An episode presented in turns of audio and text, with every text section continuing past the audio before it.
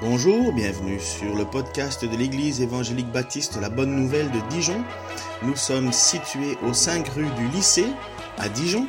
Vous pouvez trouver des informations sur notre Église sur le site internet www.la-bonne-nouvelle.org. Passez une excellente journée ou soirée. La semaine passée, on avait, je vous avais montré à quel point, en fait, euh, et j'avais rebondi sur deux prières, hein, mais euh, enfin, j'avais préparé mon message quand même, mais j'avais rebondi sur deux prières qui allaient dans, ce sens-là. C'est pas, en fait, Noël, c'est rien de banal. Il n'y a rien de banal, absolument rien de banal, parce que c'est, c'est un événement qui a une mesure incroyable. C'est un événement qui, qui en fait, est improbable. Euh, je crois que c'est. J'ai énormément de retours. Je ne sais pas si c'est normal. Ok. on dit que euh, un des événements les, plus, les majeurs pour l'humanité, vous vous souvenez, c'est en 1960 et des poussières. Vous vous souvenez de cette phrase d'un homme qui était parti sur la Lune? Qu'est-ce qu'il a dit? Ma femme, elle dit toujours, tu poses des questions, mais on ne sait pas si on doit y répondre ou pas. Alors, répondez.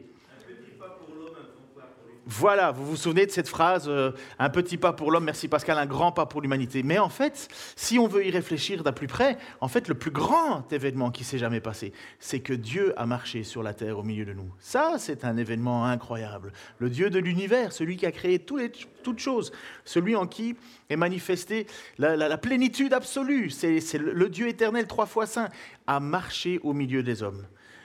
Pierre va dire, euh, et en plus, moi j'ai marché sur l'eau. mais, euh, mais c'est un des plus grands événements qui s'est passé, sauf que c'est loin d'être anodin. Je vous avais expliqué pourquoi. Déjà parce que, premièrement, un homme ne peut pas s'approcher de Dieu et rester vivant. C'est le livre dans l'Exode, ça s'est passé avec Moïse, je vous le recite ce passage-là. Donc Exode, ou... Euh, reviens juste en arrière, merci. Mais tu ne pourras pas voir ma face, car nul homme ne peut me voir et demeurer en vie. On ne peut pas être vivant en regardant Dieu, en étant dans la présence de Dieu, parce que Dieu est trois fois saint. Trois fois saint, ça veut dire saint, saint, saint. Nous ne sommes pas à ce niveau-là. Même l'apôtre Jean, lorsqu'il est, est monté en, dans le livre de la Révélation, le livre de l'Apocalypse, il était dans la présence de Jésus. Pourtant, euh, Jésus était mort et ressuscité pour les péchés, mais là même, encore à ce moment-là, l'apôtre Jean n'a pas pu tenir devant la grandeur et la puissance de Jésus. C'est pour ça qu'il est tombé comme mort, le texte nous dit, Jean. Et Jésus l'a touché, il a dit, relève-toi, j'étais mort, voilà, je suis vivant, et ainsi de suite, je suis le premier et le dernier. Et donc, nous voyons que la manifestation de Dieu, la, la puissance de Dieu ne nous permet pas d'être dans sa présence. Adam le faisait, avant la chute, Adam n'a pas pu le faire, on n'a plus pu le faire, et nous ne pouvons plus le faire depuis la chute. La chute, c'est le, péché qu'on appelle péché originel, c'est le fait qu'on on, a désobéi volontairement à Dieu, et cette désobéissance, elle a été poussée par le diable qui a, tenté Ève en disant, non, euh, parce que la question du fruit, vous connaissez, Dieu, Dieu, euh, vous pouvez manger tous les fruits. Dit non, Dieu n'a dit qu'on ne pouvait pas toucher à ce fruit-là, elle le savait. Et le diable a bien mis le doute en disant non, non, vous ne mourrez pas. C'est seulement que Dieu ne veut pas que vous en mangiez parce que vous deviendriez des dieux comme lui. Et c'est là où Ève est tombée en tentation. Elle a inclus son mari qui était pas loin. Et la chute est rentrée là, le péché est rentré dans le monde, la première désobéissance est rentrée dans le monde. Et nous vivons sous cette coupe de désobéissance, de génération en génération. Nous sommes dans cet même état. Nous n'avons pas retrouvé cet état initial de perfection, de sainteté, que nous retrouverons que nous avons déjà en fait en avance lorsque nous croyons et plaçons notre foi en Jésus-Christ et qu'il nous, il nous, il nous rebâtit, il nous, il nous refait vivre à lui, mais nous n'avons pas encore atteint ce plein état. Ce plein état sera lorsque nous serons ressuscités. Parce que l'espoir le, d'un chrétien, ce n'est pas d'aller au ciel. Vous savez ça? L'espoir du chrétien, c'est de ressusciter sur la nouvelle terre, nouveaux cieux. Bien sûr, il y aura une période d'attente, dans la présence de Dieu, comme le larron qui est, qui est mort en croix et qui où Jésus lui dit, je te le promets, aujourd'hui tu seras avec moi au paradis. Donc il y a bien une place pour ceux qui ont placé leur foi en Jésus-Christ. Mais l'espoir du chrétien, c'est d'être ressuscité. Parce que lorsque nous serons ressuscités, nous ne pécherons plus. Combien de personnes, donc question, donc réponse, donc levez la main, combien de personnes sont nées de nouveau ici? Donc qui ont, qui ont, qui ont accepté Jésus-Christ comme Seigneur et Sauveur. N'ayez pas peur. Hein voilà. Eh bien, est-ce que vous péchez encore? Je ne vais pas vous demander de lever la main, mais bon, on va tous le faire. Donc vous voyez bien qu'il y, a une étape qui est une étape où nous sommes, nous sommes déjà sauvés, puis c'est ce qu'il est. Je vous rappelle, c'est l'épître de Jean qui dit ça. Je vous écris afin que vous sachiez que vous êtes sauvés, vous qui avez cru au Jésus-Christ. Mais nous voyons bien que nous ne sommes pas encore totalement, parfaitement sauvés, puisque nous sommes encore capables de pécher. Mais le jour de la résurrection, ou même dans la présence de Dieu, nous ne pécherons plus, nous serons libérés. Voilà la, tension dans laquelle vive le chrétien entre le déjà et le pas encore. Le pas encore, ça sera dans la présence de Christ et lorsqu'il reviendra. Mais donc on ne peut pas être dans la présence de Jésus, de la présence de Dieu, sans mourir, on l'a compris, à cause de notre nature pécheresse. La deuxième chose que j'avais expliquée, c'est que Dieu vient lui-même au milieu de nous. Et il le fait d'une manière incroyable en la personne de Jésus. Jésus, c'est l'Emmanuel. Alors, je veux juste vous expliquer la différence entre Messie et Christ. Il n'y en a pas. en fait, Meshaya, ça veut dire celui qui est oint, celui qui est choisi. Sa traduction en, en latin, c'est Christ. Donc, quand on dit Jésus-Christ, c'est pas son nom de famille, Christ. Christ, c'est le Messie, Jésus le Messie. En fait, on devrait pratiquement dire Jésus le Christ, Jésus le Messie.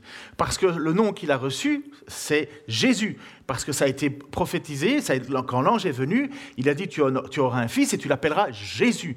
Et puis, certainement, euh, Marie et Joseph ne s'appelaient pas Christ. Comprenez?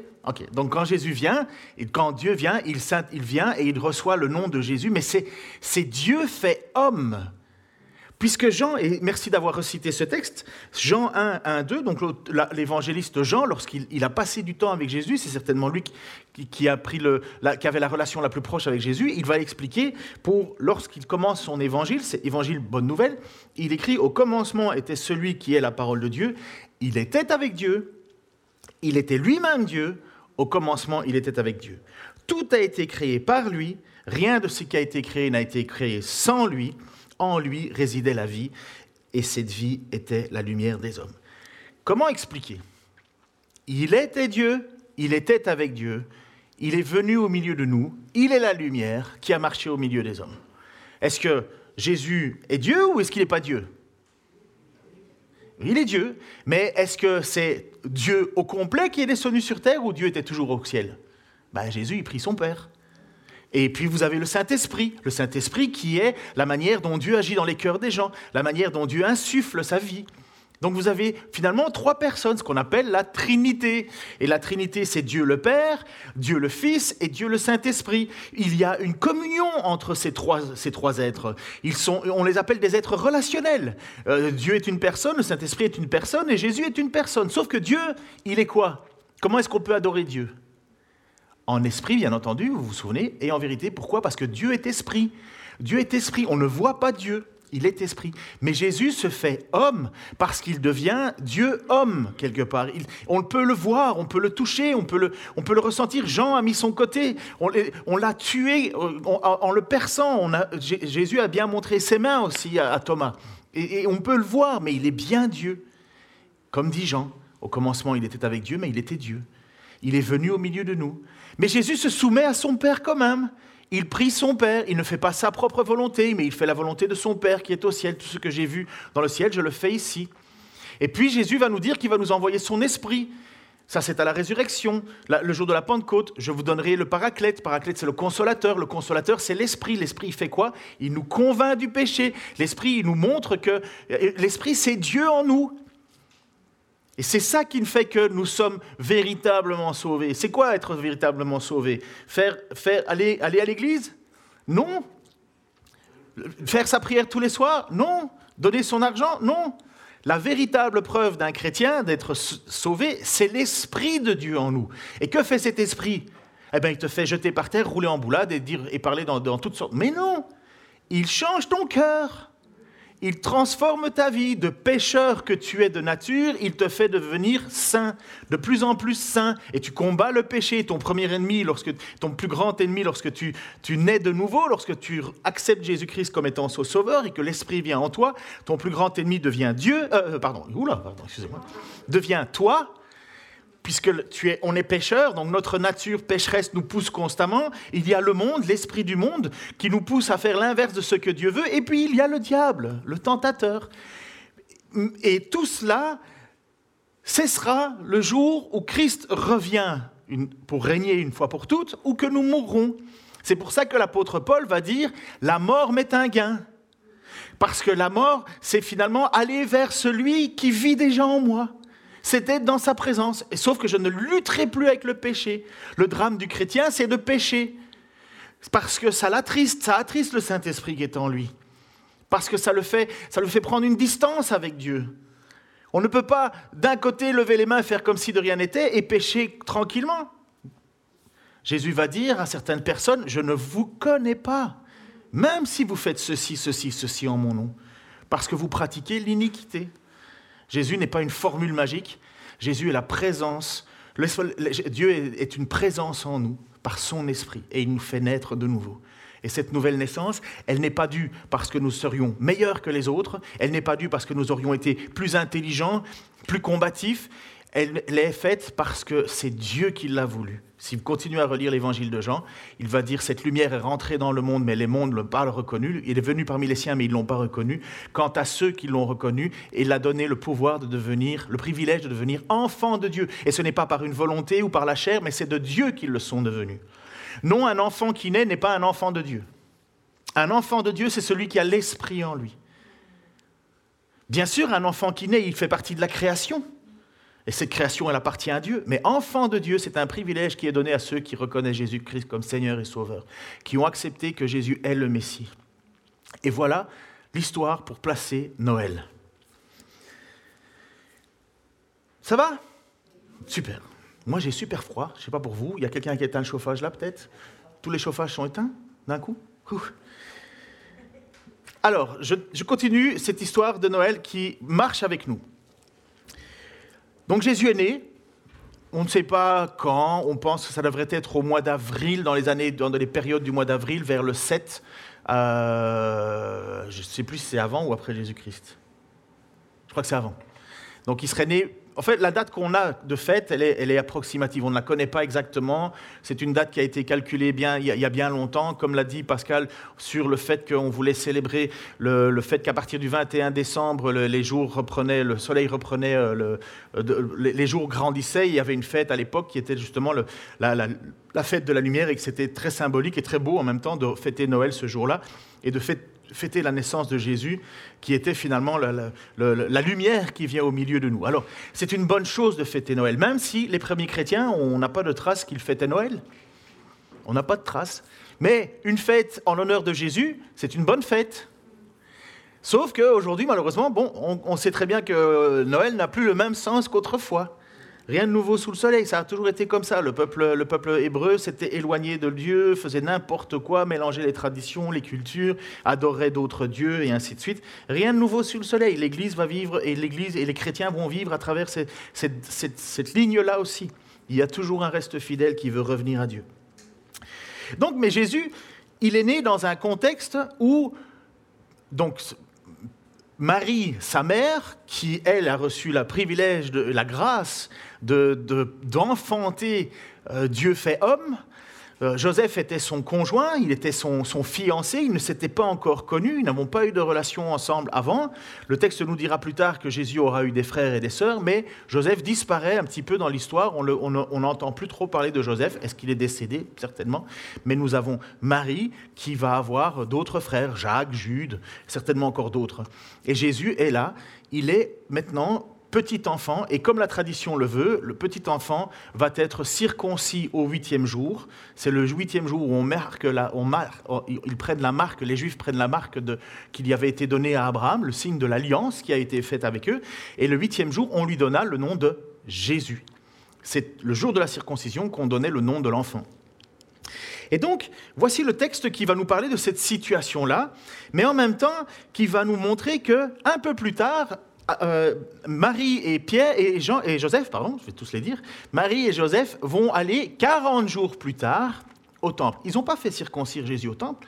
Ils, ont fait, ils sont venus 40 jours plus tard parce qu'il y avait une loi qui interdisait aux femmes, aux femmes qui avaient accouché de s'approcher du temple parce qu'ils étaient rituellement impurs, on va lire tout ça. Mais 40 jours plus tard, ils vont arriver au temple de Jérusalem pour offrir le sacrifice de purification, non pas de Jésus, mais de Marie. Écoutons le texte. J'ai pas été trop vite là? Parce que là, c'est beaucoup d'informations, je pense. Hein. Luc chapitre 2, versets 21 à 28. Lorsque, huit jours plus tard, arriva le moment de circoncire l'enfant, on lui donna le nom de Jésus. C'était le nom que l'ange avait indiqué avant qu'il ne fût conçu. Puis, une fois passé le temps prescrit par la loi de Moïse pour leur purification, les parents de Jésus l'emmenèrent à Jérusalem pour le présenter au Seigneur. En effet, il est écrit dans la loi du Seigneur, tout garçon premier-né sera consacré au Seigneur. Il venait aussi offrir le sacrifice requis par la loi du Seigneur. Écoutez bien cette information, une paire de tourterelles et deux jeunes pigeons. Il y avait alors à Jérusalem, à Jérusalem pardon, un homme appelé Siméon. C'était un homme droit et pieux. Il vivait dans la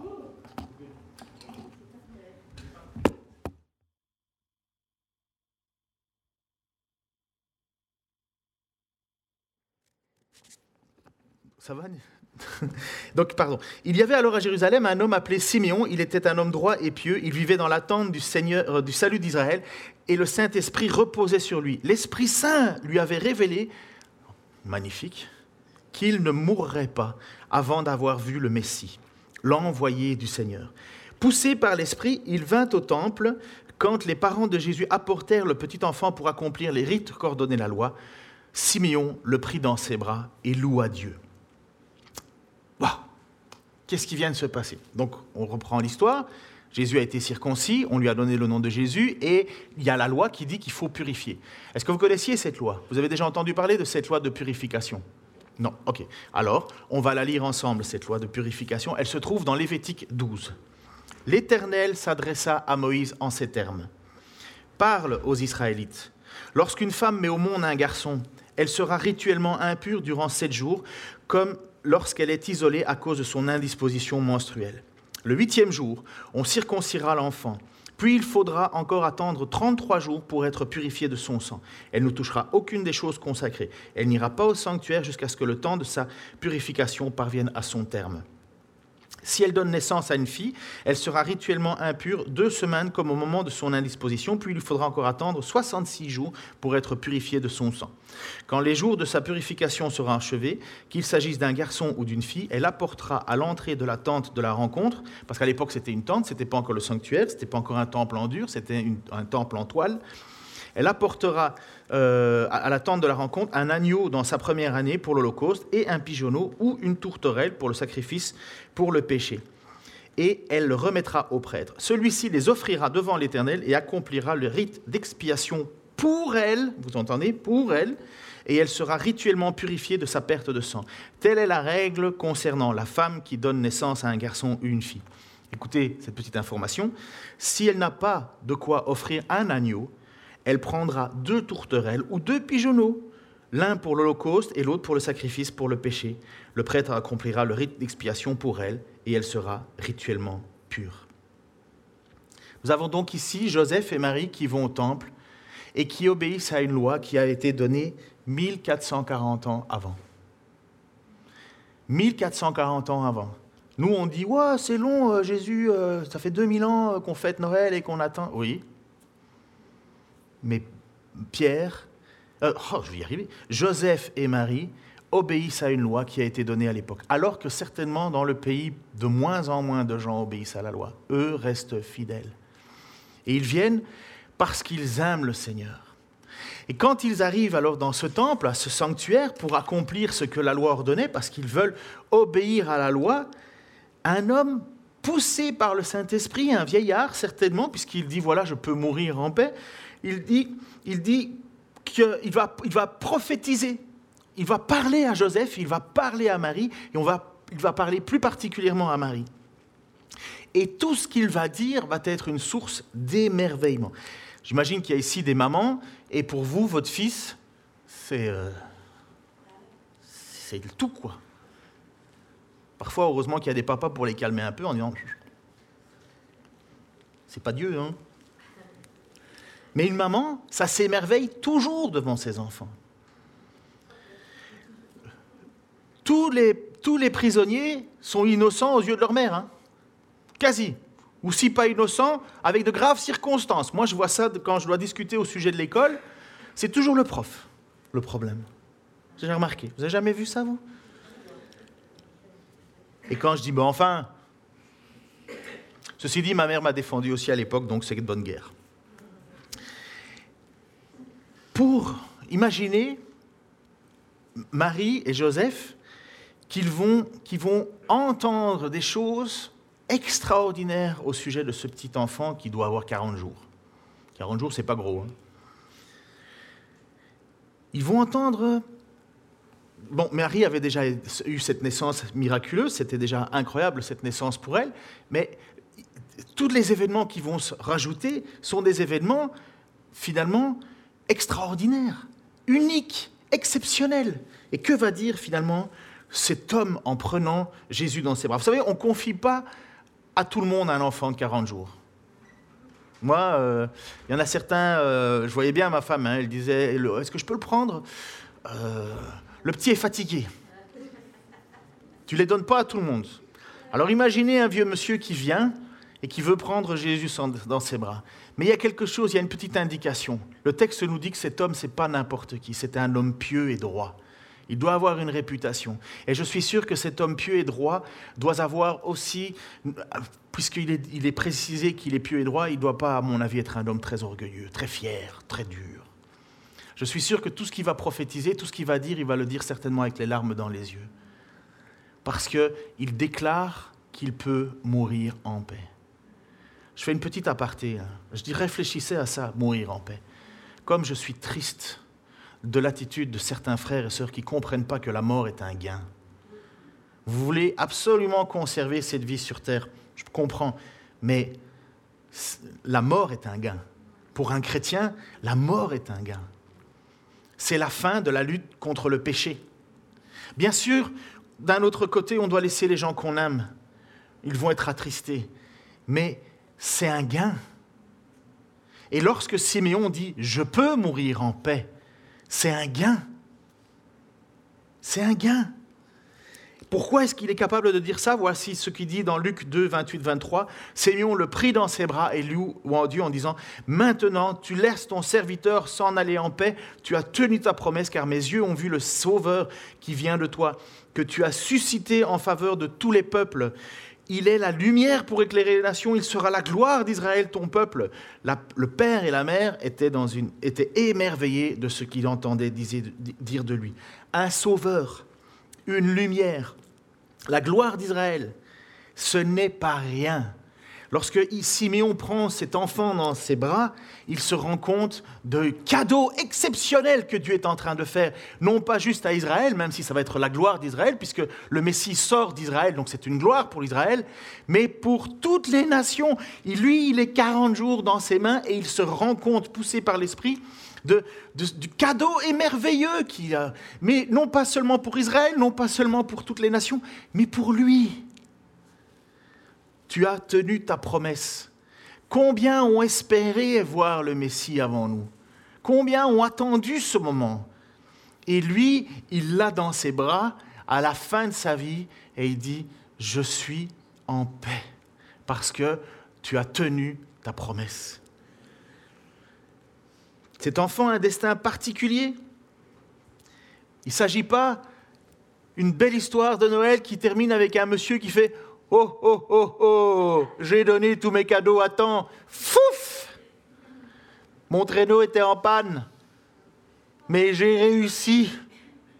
Pas un enfant a été oublié.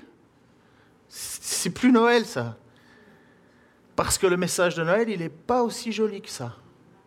Il est magnifique pour certains et il est dramatique pour d'autres. Le message de Noël, c'est pas tout le monde va être sauvé, cadeau le message de Noël, c'est ceux qui ont placé leur foi et leur confiance en Dieu ne seront pas déçus. Ceux qui savent qu'ils méritent rien ne seront pas déçus. Ceux qui savent qu'il n'y a pas d'issue pour eux si Dieu ne pardonne pas ne seront pas perdus. Ceux qui s'imaginent mériter le ciel seront perdus. Ceux qui croient sans vivre profondément ce que Dieu demande, sans repentance, sans sainteté, seront perdus. Ceux qui disent Seigneur, Seigneur, mais qui ne font pas la volonté de Dieu seront perdus. ceux qui espèrent que Dieu les pardonnera de leurs fautes parce qu'ils luttent contre, ils sont désespérés d'être ce qu'ils sont, seront sauvés. Et voilà ce que va dire Siméon, certainement inspiré par le texte de Ésaïe que je vais vous lire, et puis je vais vous lire ce que Siméon a dit. Ésaïe chapitre 8, donc 700 ans avant la venue de Jésus-Christ, car voici ce que l'Éternel m'a déclaré lorsque, par sa puissance, il m'a saisi et m'a averti de ne pas suivre le chemin emprunté par ce peuple. Ne dites pas complot, c'est marrant, c'est d'actualité ça. Pour tout ce que ce peuple nomme complot, ne craignez pas tout ce qu'il craint, ne les redoutez pas. Reconnaissez comme le Saint, reconnaissez comme le Saint, le Seigneur des armées célestes, celui que vous révérez. Lui qu'il faut redouter. Il est un sanctuaire mais il sera aussi une pierre qu'on heurte, un rocher qui fait trébucher pour les deux royaumes israélites, donc Juda et Israël. Un piège et un filet pour les habitants de Jérusalem. Beaucoup d'entre eux s'y heurteront et tomberont et ils se briseront. Ils seront pris au piège et capturés.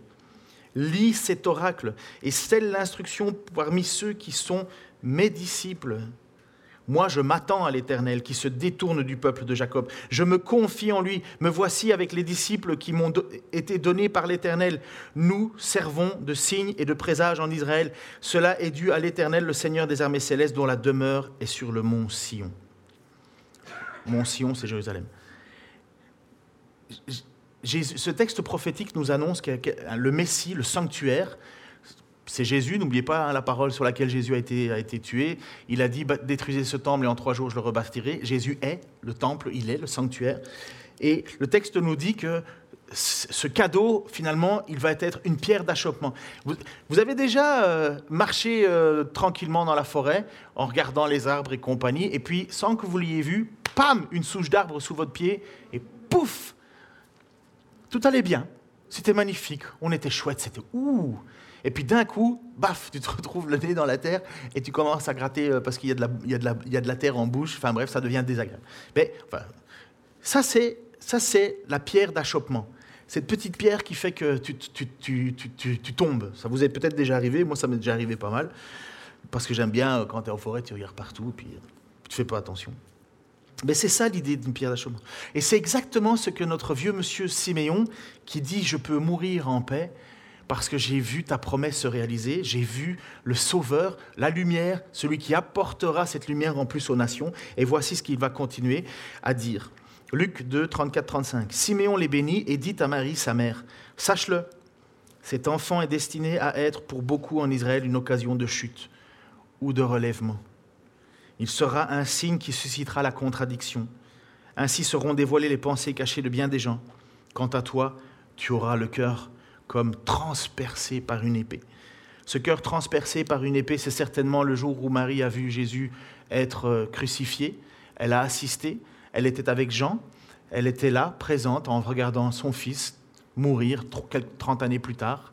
Elle était transpercée.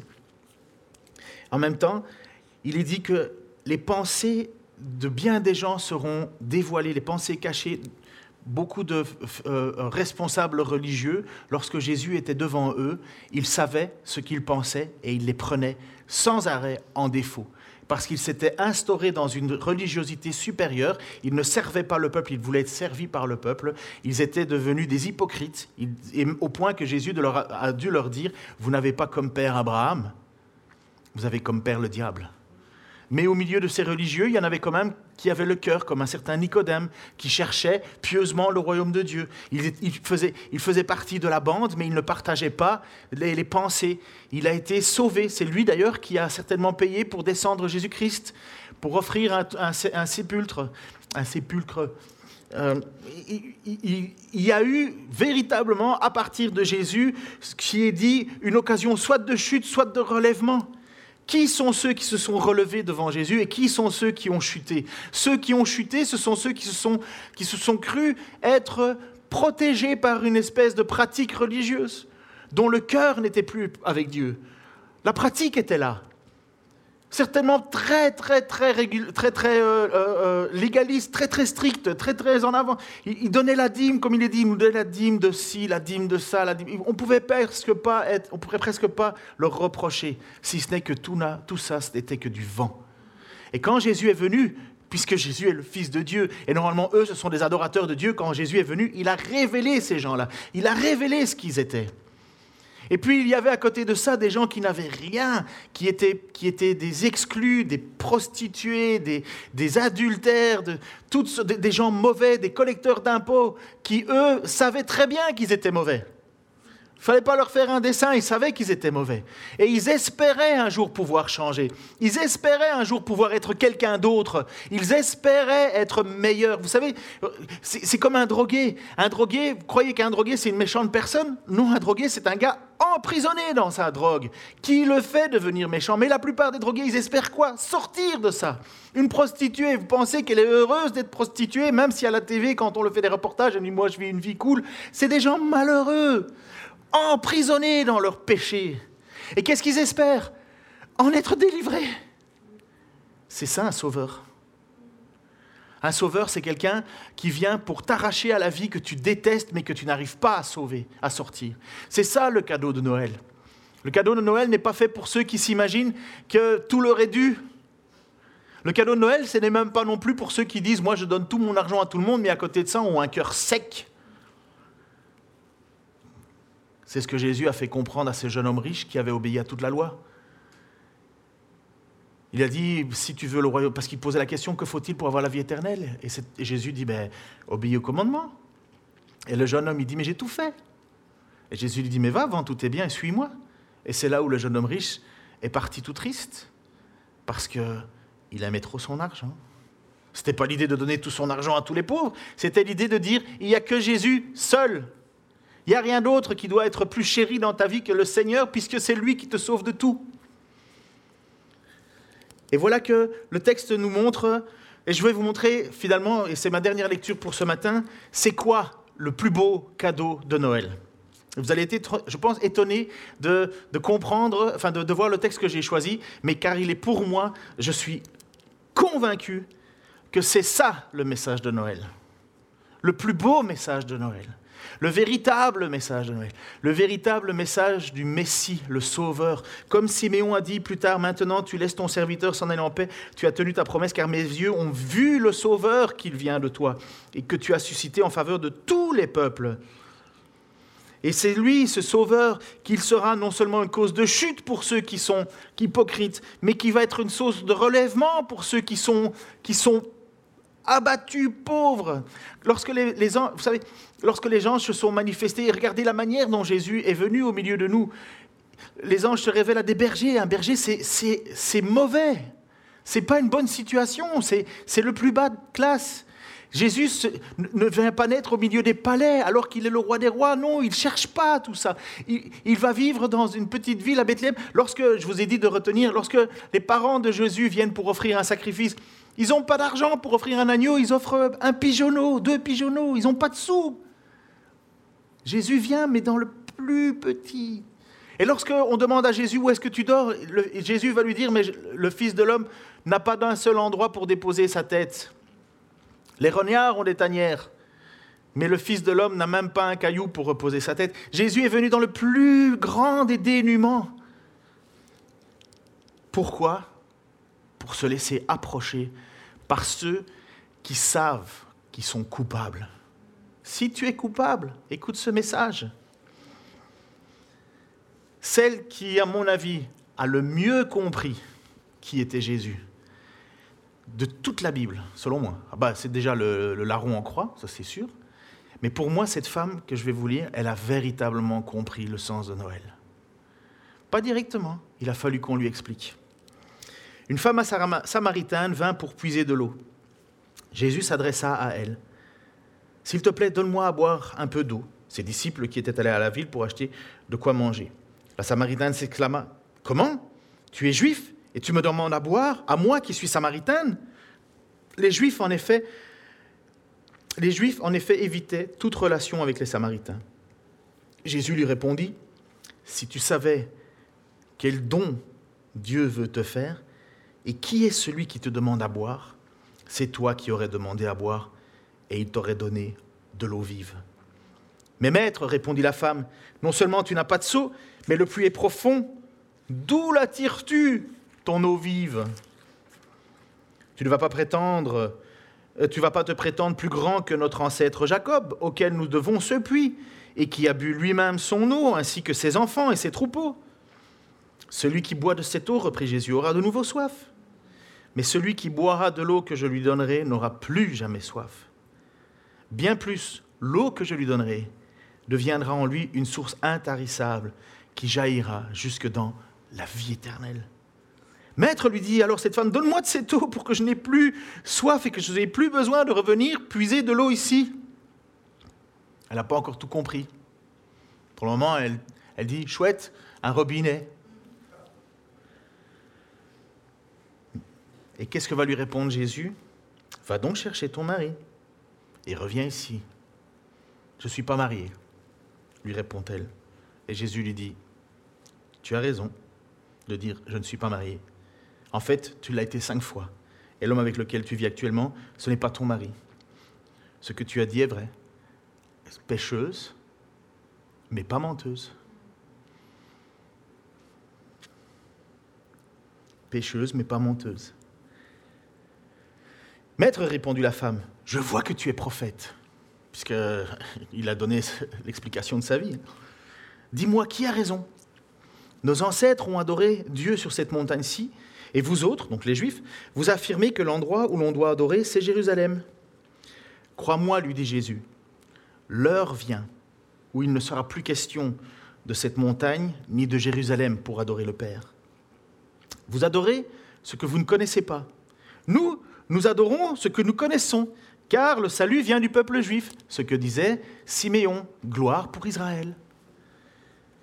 Mais l'heure vient, et elle est déjà là, où les vrais adorateurs adoreront le Père par l'Esprit et en vérité, car le Père recherche des hommes qui l'adorent ainsi.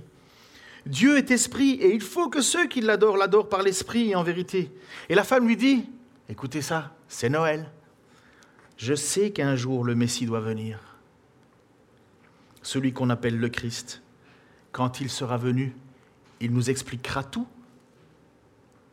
Je suis le Messie, moi qui te parle, lui dit Jésus. Sur ces entrefaites, les disciples revinrent et ils furent très étonnés de voir Jésus parler avec une femme. Aucun d'eux, cependant, ne lui demanda Que lui veux-tu ou pourquoi parles-tu avec elle? Alors la femme laissa là sa cruche, se rendit à la ville et le voilà se mit à dire autour d'elle Venez voir un homme qui m'a dit tout ce que j'ai fait. Et si c'était le Messie ce que Siméon, en prenant le petit dans ses bras, avait reconnu. Et elle, qui vit une vie, parce que attention, hein, euh, cinq fois mariée, plus le mari avec qui elle vit, c'est pas une bonne situation. Hein. Et c'est toujours pas une bonne situation de vivre en concubinage non marié. Il hein. faut pas croire que Dieu a fermé les yeux entre temps. Hein. Rappelez-vous toujours ça. C'est triste de voir aujourd'hui dans nos églises comme si c'était devenu une norme. Mes amis, il n'y a même pas 20 ans, c'était discipline automatique. Aujourd'hui, je ne sais pas, il y a un relâchement, comme toujours, hein, comme toujours. Sur ces entrefaits, donc voilà, les disciples viennent, venez voir un homme qui m'a dit tout ce que je fais, j'ai fait. Et si c'était le Christ? Les gens sortirent de la ville pour se rendre auprès de Jésus. En ce temps, entre-temps, les disciples pressaient Jésus en lui disant, mange, mange donc. Mais il leur dit, j'ai pour me nourrir un aliment que vous ne connaissez pas. Les disciples se demandèrent entre eux, est-ce que quelqu'un lui aurait apporté à manger? Ce qui me nourrit, expliqua Jésus, c'est d'accomplir la volonté de celui qui m'a envoyé et de mener à bien l'œuvre qu'il m'a confiée. Vous dites en ce moment encore quatre mois et c'est la moisson, n'est-ce pas? Eh bien moi je vous dis, ouvrez vos yeux et regardez les champs, et déjà les épis sont blonds et prêts à être moissonnés. Celui qui fauche reçoit maintenant son salaire et récolte une moisson pour la vie éternelle, si bien qu'un semeur et un moissonneur partagent la même joie. Ici se vérifie le proverbe Autre est celui qui sème, autre celui qui moissonne. Je vous ai envoyé récolter une moisson, mais vous n'avez qui ne vous a, pardon, qui vous a coûté aucune peine. D'autres ont travaillé et vous avez recueilli le fruit de leur labeur. Il y eut dans cette bourgade beaucoup de Samaritains qui crurent en Jésus grâce au témoignage qu'avait rendu cette femme en déclarant Il m'a dit tout ce que j'ai fait. Lorsque les Samaritains furent venus auprès de Jésus, ils le prièrent de rester. Et il laissa et il passa deux jours avec eux. Ils furent encore bien plus nombreux à croire en lui à cause de ses paroles. Et il disait à la femme, Nous croyons en lui non seulement à cause de ce que tu nous as rapporté, mais parce que nous l'avons nous-mêmes entendu et nous savons qu'il est vraiment le Sauveur du monde. Voilà quelqu'un qui a compris ce que c'était Noël. Voilà quelqu'un qui a compris non seulement qu'elle pouvait avoir la vie éternelle, avoir, être, venir puiser cette, cette eau vive en Jésus-Christ. Elle a compris qu'il est le Sauveur. Elle ne l'a pas caché, elle l'a publié. Et plein de gens autour sont venus entendre ce message et ont dit oui, nous croyons de ce que tu as dit. Mais nous croyons encore plus parce que nous savons et nous avons entendu ces paroles. Jésus est resté deux jours avec eux. Mais vous imaginez, quelle grâce Dieu s'arrête dans ce village pendant deux jours pour leur parler. Et leur parler du royaume de Dieu et que on peut revenir à lui si on est pécheur et qu'il vaut mieux revenir à lui parce que cette grâce est tendue, parce que Jésus est venu et comme les peuples samaritains vont dire au bout de ces deux jours, nous savons qu'il est le Sauveur. Quelle grâce. Et je termine ce passage avec un petit texte. Je pense qu'on va le chanter ou qu'on l'a chanté, mais ce texte se trouve évidemment dans Ésaïe car un enfant nous est né, un fils nous est donné, et la domination reposera sur son épaule. On l'appellera admirable, conseiller, Dieu puissant, Père éternel, prince de la paix. En anglais, elle, ça veut dire enfer. Vous savez ça? Donc je vous souhaite un joyeux Noël.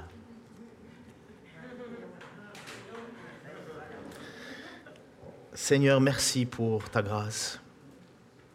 Merci pour être venu si humblement au milieu de nous. Merci parce que tu continues, Seigneur, à appeler. Seigneur, tu peux et tu veux nous relever. Seigneur, pour tous ceux qui savent que leur vie est foutue, que leur vie est perdue, Seigneur, qu'ils sont tellement déçus d'eux-mêmes, nous savons que toi, tu offres le salut, tu es le Sauveur. Seigneur, nous savons que nous sommes pécheurs devant toi, mais tu nous tends cette main cette grâce. Oh Seigneur, comme j'aurais été tellement heureux aussi à la place de Siméon de pouvoir voir ce petit enfant, de te voir toi, cette promesse accomplie, parce que tu tiens toujours tes promesses. Et tu dis que si nous confessons nos péchés, tu es juste et fidèle pour nous pardonner. Tu ne mens pas, tu ne changes pas d'avis en cours de route, tu ne, tu ne rebats pas les cartes pour, à ton avantage, Seigneur. Il n'y a pas d'ombre de, lumière, de, de variation de lumière en toi tu es parfait. Tu es omniscient. Tu connais le cœur des personnes assises ici aujourd'hui, ou de ceux qui écouteront par Internet dans l'avenir. Tu connais parfaitement leur situation, tu connais parfaitement leurs dettes, mais tu veux leur effacer. Tu veux leur offrir ce cadeau inestimable d'une source d'eau vive en nous. Seigneur, merci pour ce cadeau de Noël. Merci parce que tu es vraiment le Sauveur. Au nom de Jésus-Christ. Amen.